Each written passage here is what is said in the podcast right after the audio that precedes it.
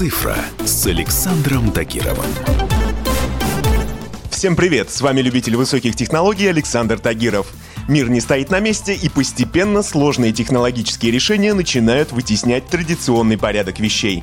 Так, например, совсем недавно в нашей стране открылся первый магазин, в котором нет продавцов и кассиров. То есть покупатели могут положить товары в пакет и просто выйти из помещения. Ну а деньги спишутся автоматически. Задумка интересная и необычная для русской души, но отнюдь не оригинальная. Несколько лет назад подобный магазин открыл небезызвестный техногигант Amazon. Наш ультрасовременный магазин находится в Москве, а амазоновский в Сиэтле. Давайте их сравним и разберем, как каждый из них работает. Чтобы попасть в магазин Amazon Go, у пользователя должно стоять фирменное мобильное приложение с привязанной к нему банковской картой. Покупателю нужно открыть программу и отсканировать специальный QR-код у турникета возле входа. У московского аналога система точно такая же.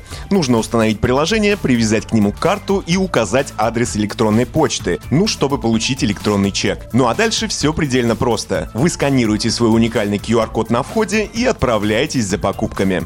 У Амазона задействована умная система, которая включает в себя комбинацию искусственного интеллекта, кучи камер и различных датчиков.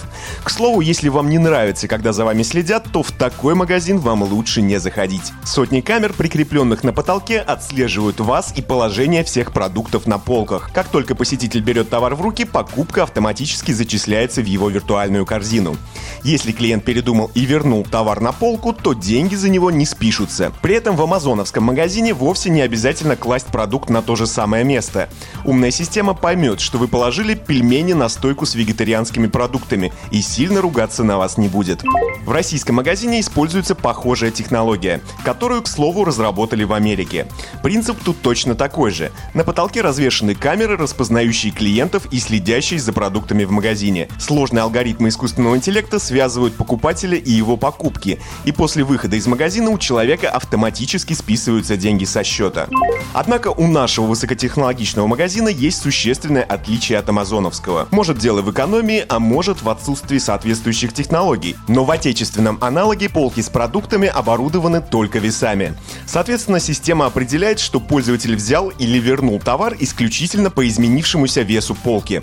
Отсюда возникает сложность. Если вы передумали брать пельмени, то вам все же придется прогуляться до соответствующего отдела и положить пачку строго на свое место. Иначе вы рискуете заплатить платить за то, чего не брали.